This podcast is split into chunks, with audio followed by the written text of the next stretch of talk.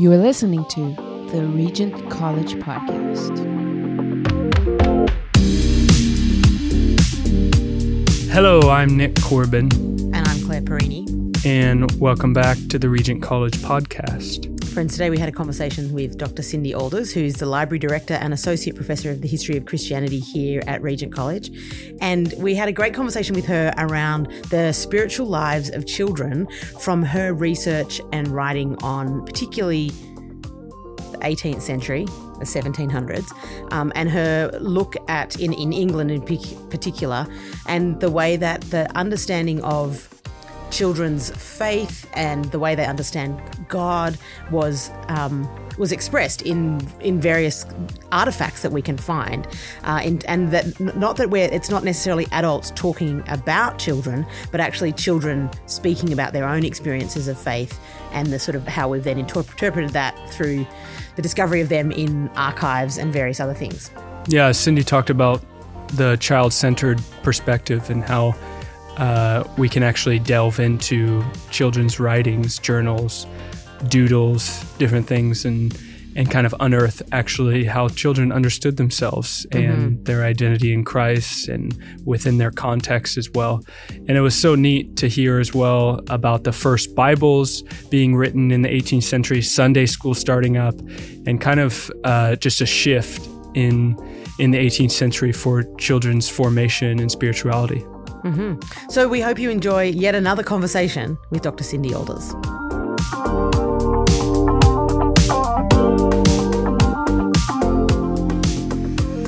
Cindy, welcome back to the Regent College podcast. Thank you. It's good to have you. Um, we're going to talk a little bit about kind of children and spirituality in particular and their expression of faith over time in the period that interests you most as a historian. Yeah. But tell us a little bit how did you become interested in the historical study of children and childhood? Have you always in, have you always been interested in that? How did that come about? Yeah, thanks. Um, I became interested in the study of historical children during my doctoral studies and really kind of quite by accident. Um, I was working with some large family archives, uh, mostly from the 18th century. That is my period, as historians say. Mm-hmm. And I kept finding fragments of children's manuscripts um, sort of tucked around the edges of things. And um, they were so poignant and sometimes really funny, um, like just delightful. Mm. So I was able to work some of that into my doctoral thesis, but I also took photos whenever I encountered a child's hand in the archive, um, hoping to use them for a future project Mm. on children and religion. Um, and I've been working away on that book project for a few years now. Cool. Mhm. Like you took a photo of their handwritten or their actual, they had like made a hand. Oh, oh, sorry. What did I say? So- in their And when you saw when you said you, yeah, you saw children's hands in oh, yeah, there. yeah, yeah, yeah, yeah. Yeah, that's Their what handwriting. Historians say to refer to like somebody's handwriting. Right. It's in their Not their hand. actual hand or their actual handprint. hand. Yeah. Just so to clarify. children's writing Right. um, yeah. in the archives. Yeah. I'm not as familiar with the historical terminology that you would Sorry. use um, in. Do call me on it. Yeah, no, that's good. I'm not always aware. That's good. Uh, I, I would love to dive into more of the history specifically uh, in the 1700s. But before we dive into that, maybe if you could just give us a little reflection on specifically the passage in Matthew 18 where Jesus uh, talks about the children, prioritizes children, and places a child in their midst that they must become like a little child. I wonder if you could just share like what's the significance of this? Why did Jesus do this? What what is significant about placing a child in their midst? Yeah, yeah. Um, thank you. So Jesus said this um, to his disciples in response to their question, "Who is the greatest in the kingdom of heaven?" Mm. Um, and in Matthew 18, 2, we read, "So he called a child. Jesus called a child who he put among them." Mm. them being his disciples. He put this Yeah. child Mm, among the mm. disciples. And this verse is at the heart of the child theology movement. Um, which emerged in Australia about Good 15 things. years Right. ago. Do you know what? Makes you don't. sense. Yeah, you never, you never know what could come out of Australia, and that that's not what I would pick. But it did come out of Australia, but it's now a global movement, the Mm. child theology movement. And it hopes that theological reflection on that verse Hmm. can inform the mission and ministry of the whole church and not just work with children. Right. So Jesus called a child into the midst of a theological discussion. Mm-hmm. Um, and those within the child theology movement attempt to do the same thing. So they ask, how does the presence of children influence any theological discussion? Hmm. Mm-hmm. And part of what I take from these verses in Matthew is that children, whatever their age, are not only active participants um, in the unfolding story, but also essential for a true reading of the gospel. Wow. Mm-hmm. Understanding the identity and person of Jesus Christ, modeling the way of the cross, Hmm. and representing um, really the radical nature of ecclesial community. Mm-hmm. So, in all of our serious thinking about church and theology, um, children are often marginalized and Mhm. unseen. Mm-hmm. Yet, Jesus put a child in the very center of a theological debate. Yeah. Um, and I think this is also a lesson for us in humility Mm-hmm. and of drawing those at the margins into the very center Right. of our personal work and church lives and into the very center of our theology. Yeah. Oh, so helpful. Yeah, it's interesting as well. It's not. It's not sort of Jesus isn't drawing them in to teach us how to do church. Like that's an element of it, but it's actually no into the theological con- conversations, Yeah, the way yeah. that they think and process Mhm. and understand the things of God Mhm. is crucial to our own kind of formation as the people of God. You know, Right. like Yes, that it's not just how do we teach adult things in a child in a way that a child can understand it, but actually yes. how do we actually have the child's voice in the conversation? Yeah, Yes. it's just a, it's Yeah, a totally yeah. different thing. It's Totally. flipping. Yeah. It's flipping the lens. Mhm. So you said so you're saying that this kind of this idea of child theology emerged in Australia In Australia. about Mhm. 15 years ago. Yeah. So in terms of the the historical study of childhood, when did that emerge and do we have anything other than what adults wrote down in order for us to understand childhood? Yeah, absolutely. Um, the history of childhood as an academic discipline is relatively new, and it's usually dated to the publication of a book called Centuries of Childhood, Mm. which is written by Philip Aries.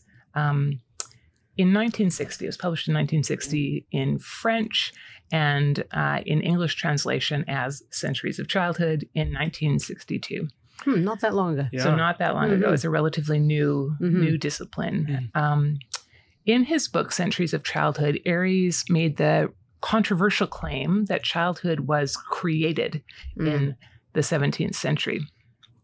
Huh. So what he did was he pointed to um, earlier portraits of children, and maybe you're familiar with some of these, in which children appeared as miniature adults Yeah, a bit creepy. right? So their their proportions are all wrong, right? Yeah. Like with a real child, their head actually is Yeah. like in a different proportion to the rest of the child's Yeah. body than an adult's head is in proportion Mhm. To their body. Mhm. So to see a child as like with a tiny head Right. is, Mhm. is um is odd and yes, kind of A bit creepy. creepy, yeah. A bit creepy, yeah. Mm. Also, these children in these early portraits um, are dressed in smaller versions of very adult clothing, Mhm. which is also a bit um, surprising to our our eyes. Hmm. So Aries said that prior to the 17th century, um, parents withheld affection from their young children Mm. because the mortality rate of children up to the age of five Ah. was so high. Right. So, sort of, why um, engage deeply and emotionally Mm. with young children when Wow. there is such a high likelihood of losing them? Oh, man. Crazy. Yeah. It is crazy. That would be tough. You'll be glad to know that Aries has been thoroughly critique, Yeah, critiqued, right. Okay. um, and his idea is complicated by a couple of generations of historians now. Um, so there's lots of evidence that children were loved Okay. Mhm, mhm. um, Yeah. before the 17th century. Um, but we do have him to thank for launching a new and now really flourishing field of study. Um, religious historians uh, have come quite late to the party, if Mhm. they've come at all. Mhm. So there's um, lots of work still to be done, Okay. which I'm excited about. Mhm. Cool. Mhm. So you also asked, is it possible to understand how historical children thought and acted Yeah, sort Or we- aside from yeah. aside from what adults have Yeah. written down Mhm. About them or later in life about themselves? Right, particularly for the whole idea about bringing children's voice into something as opposed to just Yes. the adult's voice about that. Mhm. Yeah, Yeah, So yeah. their- yeah, their voice Yeah. and their words. That's that's the trick. yeah, yeah, yeah. um, as you can imagine, there aren't a lot of children's manuscripts that have survived from the 18th century Mhm. um, or other historical periods.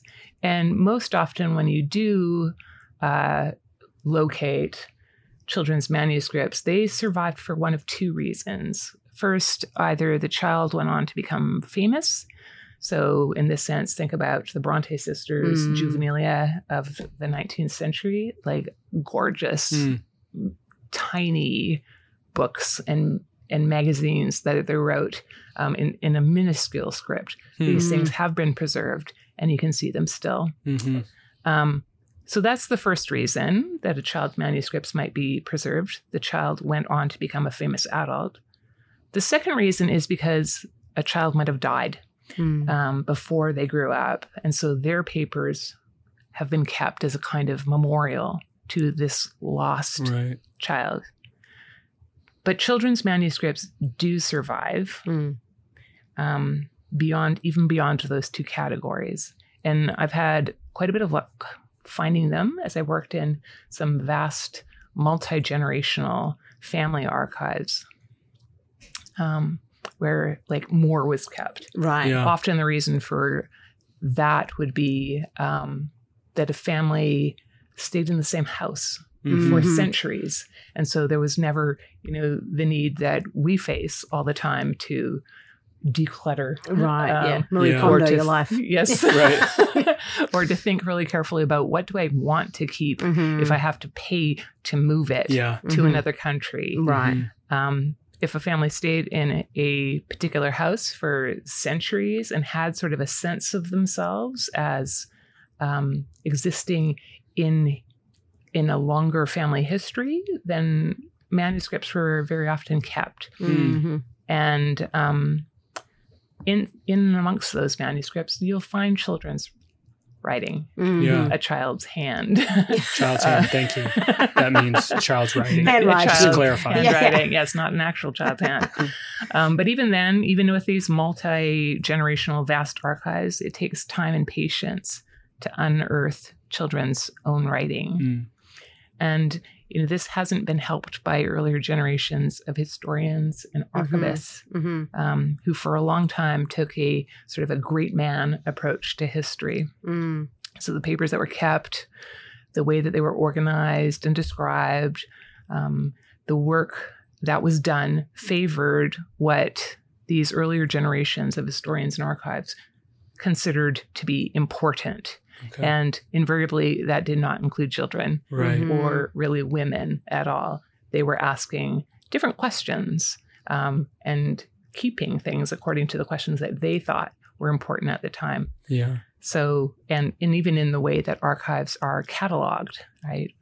Often there is a finding aid um, associated with a particular archive, which allows the researcher to know um, what is in the archive and where to locate Mhm. things in particular boxes. Right. But the descriptions have been made, like the, the descriptions in the finding aid are historical in themselves if the archive has been in public archives, in public hands for um, for a Ah. while. Yeah. How does how do you decide how do people decide what to keep? Like how do you because in the sense that you don't know if someone's going to become famous, so you just happen you know like so how and how do we archive? How do we think about archiving now? As you say, we're Yes. we're moving around more. We're not staying in homes generations. Like, are we going to lose history or I don't know? As a historian, how do you think about um, preserving history and archives? And I'm thinking of my own journals or things that I've written down. Yes. I don't know. My mom or parents have maybe kept a few of those, but most of those, probably a hundred years from now, aren't going to be around. no one's going to be I, no one's going to be publishing your journal unless? I'm. unless you become really famous. No, this is what I'm saying. no. Right. the voices of the Right. unfamous Right. people Right. in history mm-hmm. Are important ones that are- too. totally. Right? They, so we need your journal too. we need your journal, Thank you.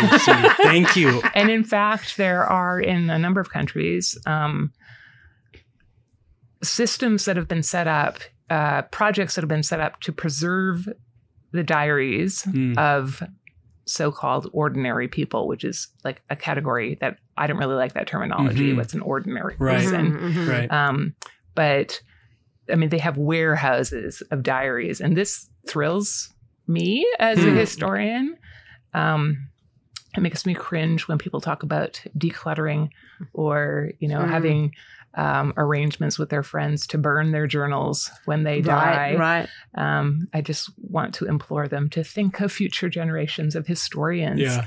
um, so we don't uh, get stuck in a situation years from now where people looking back on our time only know about you know the published authors Uh-huh. The the people in power like prime ministers and presidents and Yeah. um, people who've published a lot of books Right. Yeah yeah. No, that's helpful. That's really good. Uh, I, I- I wonder when you say manuscripts, like Mhm. were the these children's manuscripts were they actual journals? Were they like scribbles? Were they do- Yeah. doodles? Were like what what what did Mhm. what what do you mean by manuscripts? Yeah. Um, they uh, children's manuscripts um, survive in a whole variety of ways. Um, usually, I mean, sometimes full letters, right? Full Mm. letters that they've written to maybe an aunt or oh, right. a Letters. mother. Letters. That's how they used to communicate. yeah. So no email, right. no like Yeah. emailing, archiving, you know, like that kind of thing. It's like, yeah. Yeah. So letters survive. Um, some diaries do, Yeah. some children's diaries, and they are precious. Mm. Um, trying to navigate some of the uh, misspellings. Yeah. Mhm. Um, yeah, there's one gorgeous little diary uh, that survives that was written by an eight year old girl named Marjorie Fleming in the early 19th century. And to, to encounter her uh, spelling of words like Episcopalian and Mm. Anabaptist, um, it, it's amazing. She's trying to navigate this religious Mhm. world Hmm. um, and, and finding her own way with spelling. Um, Mm-hmm. Interesting. but also um, the study of historical children, like because the the manuscripts are so few Mm. and far between, and sometimes only exist in fragments, perhaps pinned into an adult's diary Yeah. um, or tucked in, Uh-huh. um, or you know half a page has survived.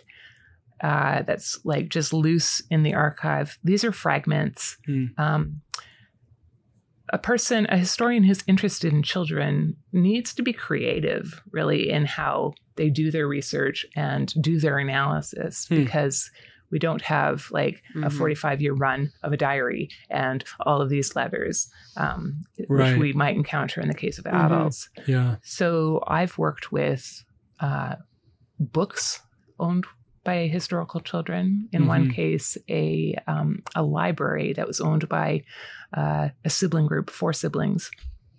And their their library from the 18th century has survived in Mm. this like little museum out in the back of beyond, sort of um, in England, where I spent some very happy days. Um, and in that case, I was I was looking for how the child engaged with the text Mm. By writing in the margins Mhm. or uh, writing over words to incorporate their siblings into the story Uh-huh. or you know the poem on the page. Right. Um, so there's there's that kind of Yeah. material as well Uh-huh. Yeah. Yeah. that we can use. Is it is it uh so I've heard you talk about and and others talk about this this theory on history called child-centered perspective Yeah. on history. Um like is this kind of what you're talking about the creative drawing out almost the the child's perspective instead of seeing almost through the lens of someone else you're you're trying to gather actually their their Yes, perspective That's absolutely right. Yeah. Mhm. So a child centered perspective means placing children at the heart of our research and analysis. So my work, which I'm trying to understand 18th century children's spiritual ideas and experience, I start first with children's words, drawings, experiences, wherever they can be found, even Mhm. in Yeah. the margins of books right Mhm. um, in drawings, in uh, yeah, in a child writing in their mother's diary. Mm-hmm. by contrast, mo- most work on historical children and religion has explored what adults had to say about children. Mhm, mhm. So, for example, what did John Wesley say about passing on the faith to children? Hmm. Or what did children, um, what place do children have in Jonathan Edwards' theology? Right. So, those are adult centered Uh-huh. questions because Wesley and Edwards are really at the center Right. of the questions. Right. The child, right, the child is abstracted and nameless as Mhm. if the child was some undifferentiated unity. Mhm. Um, a child centered perspective takes into account the varied lives and experience of children Hmm. while attempting, you know, to move toward some more theoretical assessments yeah. of children's past lives. And this is um, this is more of a bottom up Mhm. Yeah. approach to children and religion. Yeah. It takes seriously the idea that children had and really have agency. Mhm. Um, yeah. It might be a limited agency, but children did and they do act. They are not only acted upon. And, you know, if you know children, you know that Yeah. to be true. Right, Right. right. the Definitely. same was the case in the past. Yeah. Yeah. So, in the study of historical children and religion, the lens used is usually adults' concerns to pass down the faith Right. to children. And one of the things I'm trying to parse out in my research is how children also had a trickle up effect Uh-huh. Hmm. on religious communities. And so, Yeah. are you because you're looking at specific cases and individual children? Are you then like um, looking for patterns or um, constants? I guess you could say across Yeah. the board. Like, I, does that question make sense? Yeah, it does. Yeah, I mean to to some extent, but I'm Mhm. also very interested in the particular particularities Mm, right. of Mhm. each child's Yeah. experience, Right. um, the way they articulate things, Mhm. um, and also paying attention to the context, even like the religious context, um, as well as other things Right. of their lives. Yeah. So, is this a Baptist child? Is Mhm. this a Methodist child? Um, Ah. did they live in um, a mining town? Right. Yeah, yeah. Will that affect the kind of imagery that um, comes into Mhm. their diary and letter writing? Right. Um, Right. How do they understand Jesus or the Yeah. devil? Yeah. Um, all of that Right. uh, So is played on. You know, Yeah. their context plays Mhm. on Totally. on on what they Definitely. conclude in those ways. Mhm. um, also children children who wrote diaries and letters had some kind of um, freedom in their life to do that. Mm. Right. Uh, first of all, they were illiterate, which is you know Mhm. that that becomes a, a subsection of Mm, children in the mhm. past. Certainly, not all of them were literate, um, and also children worked hard Yeah. Mhm. in the past. Yeah. so they had leisure to write. Right. right. Yeah. So that tells you something. You sort of you said that sometimes when you're reading things, you can figure out, oh, that's a Baptist child, that's a you know um, Methodist child or whatever. Can we talk a little bit about the church? So in the 1700s, sort Yeah. of what like what is the church doing that forms them, or what are we seeing? What are you seeing that's kind of forming them Yeah, in terms of faith yeah. at that point? Um, well, the 18th century is notable for children in a number of ways um, in terms of religion, in that this is the period in which children's literature really took off. Yeah. Um, so, one of the things the church did for children was write books that, for the first time, really took into account children's abilities. Mhm. Um, so, a more simplified language, rhymes, and pictures began to be used to elucidate religious principles. Mm. Mhm. So, they were, you know, speaking to children as children Yeah. in these books, Right. giving them those Uh-huh. those things. Um, this is also the era, the 18th century, when the Sunday school movement emerged, which Right. enabled children of all socioeconomic classes to learn about God. And the first Sunday schools, I don't know if you know much about the history of Sunday Mhm. schools, but um, the 1st Mhm. Sunday schools were not the same thing as we think of today. Mhm. Um, Sunday was the only day that poor children did not have to work long hours Mm. in the home or fields or the mine. Mhm. Um, and so Hmm. Sunday schools were established to teach working class children literacy numeracy, Mm. and the catechism, Wow. but it wasn't only religious yeah. um, on Sunday. Uh, and some of the earliest books for children show these lessons literacy, numeracy, and catechism side by side. Hmm. Mm. We hope you've been enjoying this wonderful conversation. But Claire wanted to take a few seconds just to share some ways you could get involved more in the Regent College podcast. Totally. We at Regent, we love people being a part of the things that we're doing. And so there's a couple of different ways you can do that.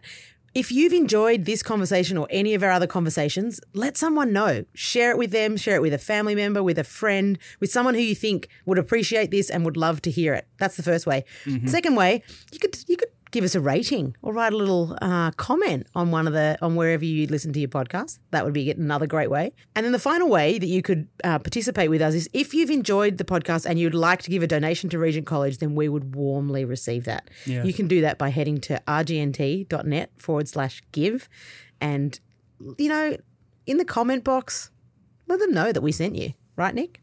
That's right. We do love hearing when people have appreciated the podcast. And so let you can let Nick know by sending an email to podcast at regent-college.edu. When Nick and I are having these conversations, it's sometimes hard for us to realize that actually people listen to these. And so when we get emails or we get a little note in the comment box on the donation page of our website, it just reminds us that people are actually listening. And we love that. So please let us know that you're listening. Let us know if there are things that different profs that you'd like to hear from. We'd love to hear from you. So thanks for listening, and we hope you enjoy the rest of the conversation. So interesting the the um, the part in the even the literacy piece of how Mhm. children were being taught Yes. uh, in the in the church and how we kind of like today take for granted that that reality, but for many children that was a that was a place of I, I imagine solace because like you're not yes. you're not having to go to work Mm-hmm. yes. on Sunday Yeah. um, and so a real real refuge um, that the church provided. I wonder if you could also share um, about families within the 1700s. Like Yeah. similarly, obviously the church had practices. They were developing Sunday school, but um, throughout the rest, rest of the week with children, what Yeah. were some of the practices, I guess, in families that helped form or inform uh, children of maybe their identity, of their faith, um, Mm. of how they understood themselves and life. Yeah, no, excellent question. Um, and this is where I find it very interesting to compare what was prescribed in published works addressed to parents and what was described Right. Okay. in unpublished letters and diaries written Huh. by children and the adults who loved them. So, what was prescribed by ministers and theologians Mhm. who, in the period, were almost always men.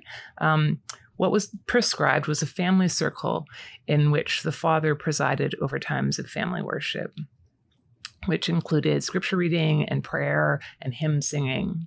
So, as an example, Job Orton, um, uh, who was a 18th century dissenting minister and theologian, Hmm. he wrote that the quote head of the family, which generally meant the father at the time, um, had a duty to lead family religion, Mm. and this included family government and discipline. He said, as well as, and I'm here I'm quoting from Orton. The daily reading of the scriptures to the family, Hmm. and at some times, especially on the Lord's Day, other practical books, watching over the ways of the household, catechizing children, instructing servants, reproving, admonishing, and correcting for their irregular, irregularities of temper and conduct, and uh, more Irregularities. the irregularities of Yeah. temper and conduct. Yeah, and Yeah. conduct. Yeah. and more especially for sins against God. So the the father, the head of the Uh-huh. house, is looking out for these things Hmm. um, throughout the week. So that's you know the end of my quote. Or Orton.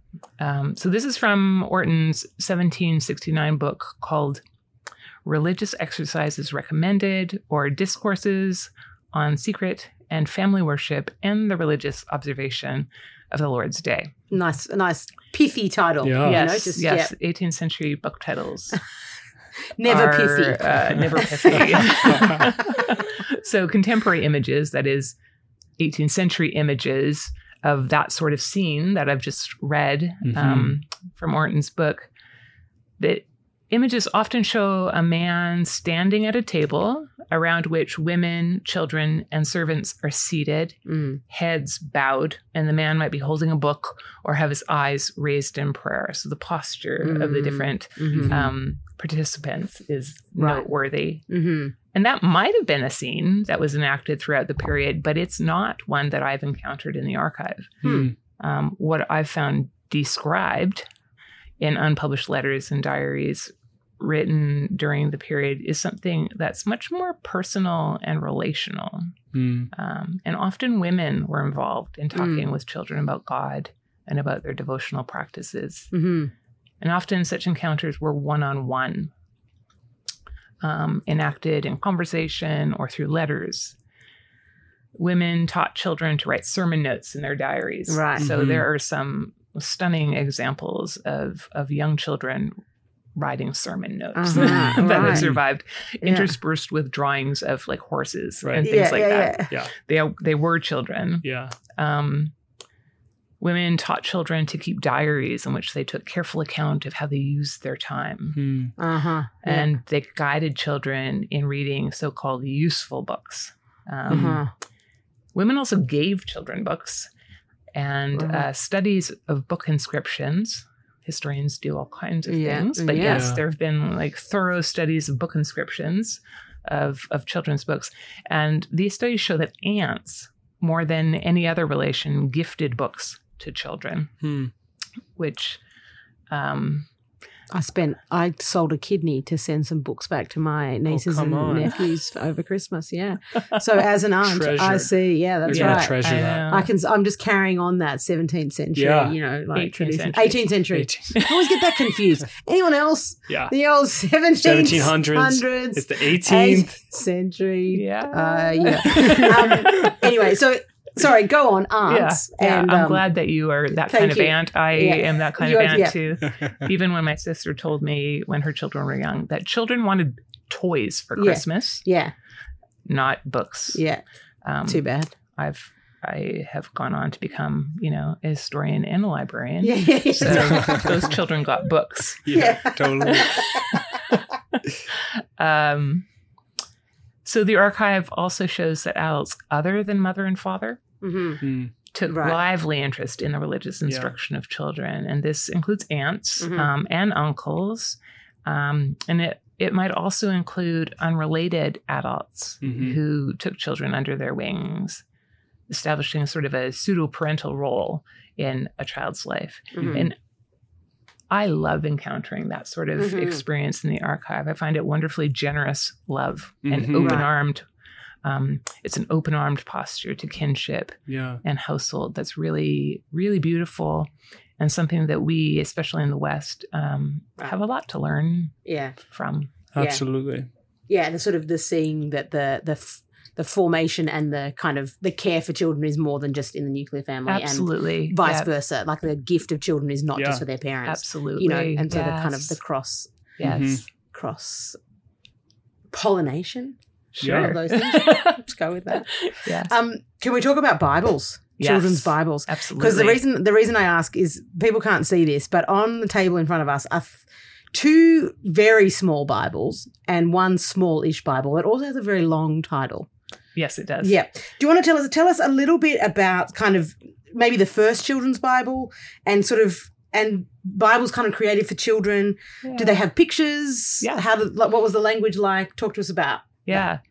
Um, that's a really interesting question and one that stimulated some scholarly debate, uh, including by one of our alumni, Rachel Wachowski. Mhm. So, Rachel is currently doing doctoral work on children's Bibles, Oh, cool. um, which is very cool. Mhm. Yes, talk to Rachel about children's Bibles. Yeah. Podcast idea. Yeah. um, scholars generally agree that the first uh, children's Bible was uh, from the 12th century. So, Wow. a very long time ago Yeah. and it was used at a cathedral school in Europe. But it's uncertain how old the students were who used it, and there certainly were no illustrations in the 12th century. In the 16th century, Martin Luther um, included a kind of Bible for, for children, which he appended at the end of one of his other works. And this one was accompanied by charming woodcuts. Mhm. Um, but by the 18th century, everybody's favorite century, Yeah. what we might recognize as children's Bibles began to be printed in the UK and America. And if I can just like, you know, describe to you these Yeah. some of these gorgeous little Bibles that Yeah. I have taken out of our rare book vault. um, Climate controlled. Climate, climate control. controlled It's rare book be. vault. Yes. Um, this is called a curious hieroglyphic Bible, um, or you know, it actually goes on. Full title: A Curious Hieroglyphic Bible, or select passages in the Old and New Testaments represented with emblematical figures for the amusement of youth.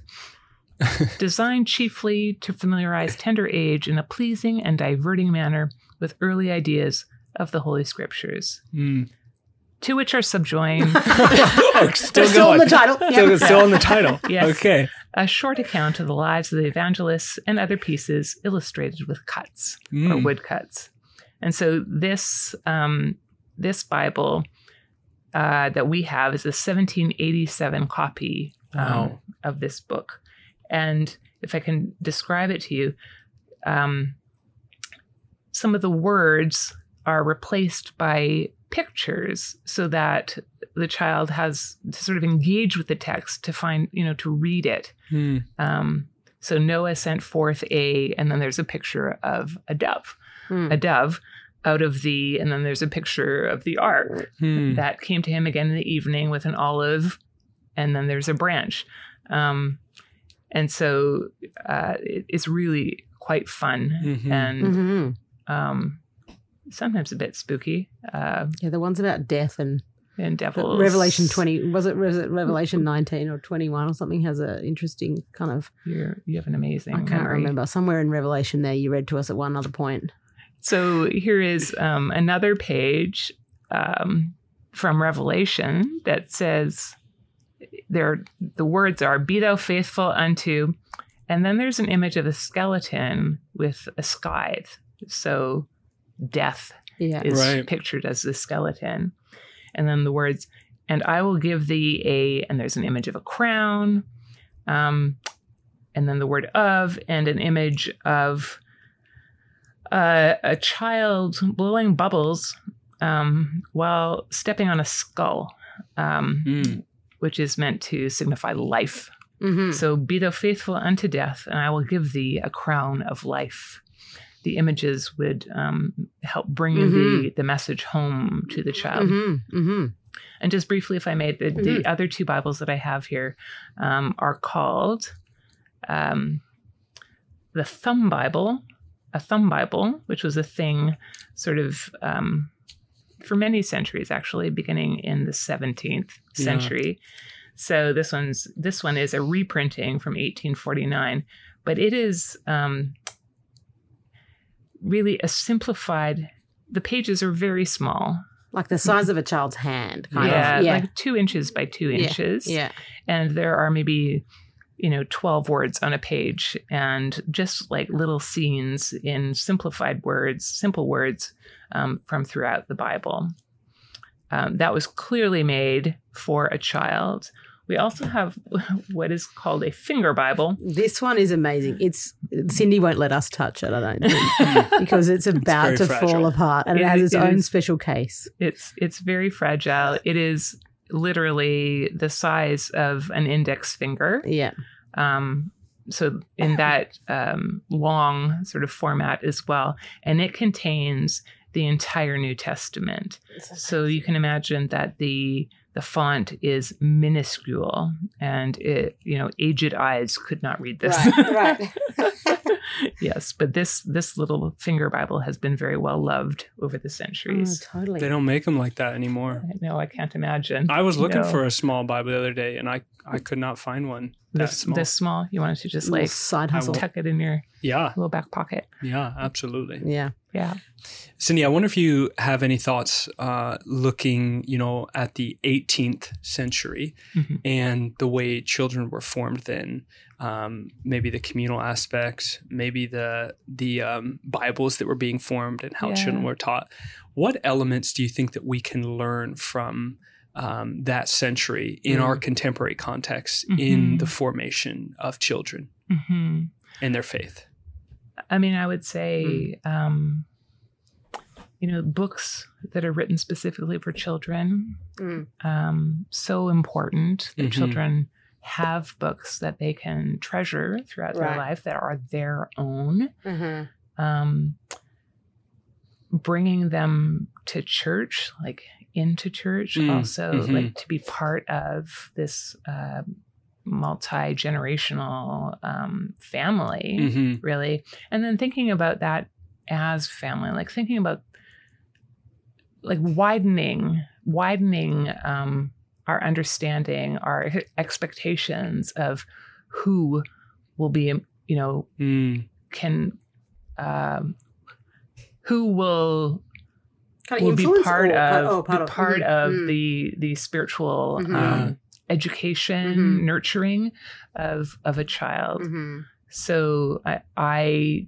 do not have children of my own, but Mhm. I have 12 nieces and nephews, Mhm. and um, I have very close relationships with with some of them. I love all of them very much and have been involved in their lives Mm.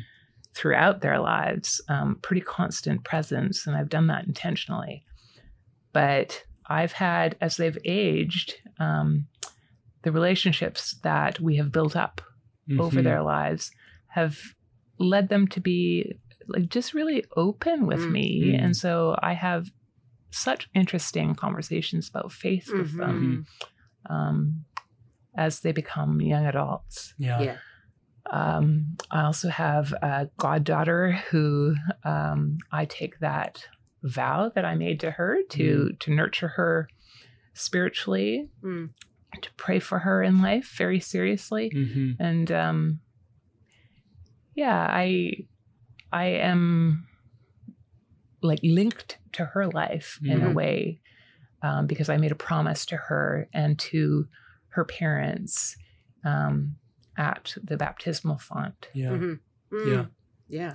Oh, it's beautiful. It it it really is. I think a an, an important aspect there within this the uh, 18th century of the communal Mhm. embodiment of um, growing in faith, both seeing uh, like growing in faith in the communal aspect with with children, but also embracing how they can impact and inform our theology and our understanding of God, just as Jesus did. So it's really beautiful. Absolutely. Mhm. yeah Mhm. absolutely Yeah. Cindy, what are you working on next? So, are you keeping on looking through archives and looking for um, children's hand? very nice Writing. um, yes, every chance I get, although the chances to do that are really dependent on me being um, in, being able to be in the archive. Mhm. Mhm. Um, and uh, that requires me to go to England or to, you know, the Eastern United States. Yeah. Um, being a historian, I really have a sense of how new Vancouver is hmm um, yes, there there's you know we're still surrounded by forest here in Right. Vancouver, Right. um, and have uh, a short history in terms of Western culture Mhm. Yeah. here. So yeah, as as Yeah. soon as I can, I'll get back into Back the to the archives. archives. Yep, Yeah. trying to find these children, give them names, let their voices be heard. Mhm. Yeah. hmm Um, yeah. Cindy, thanks so much for doing that important work that I wouldn't do. Would you do it, Nick?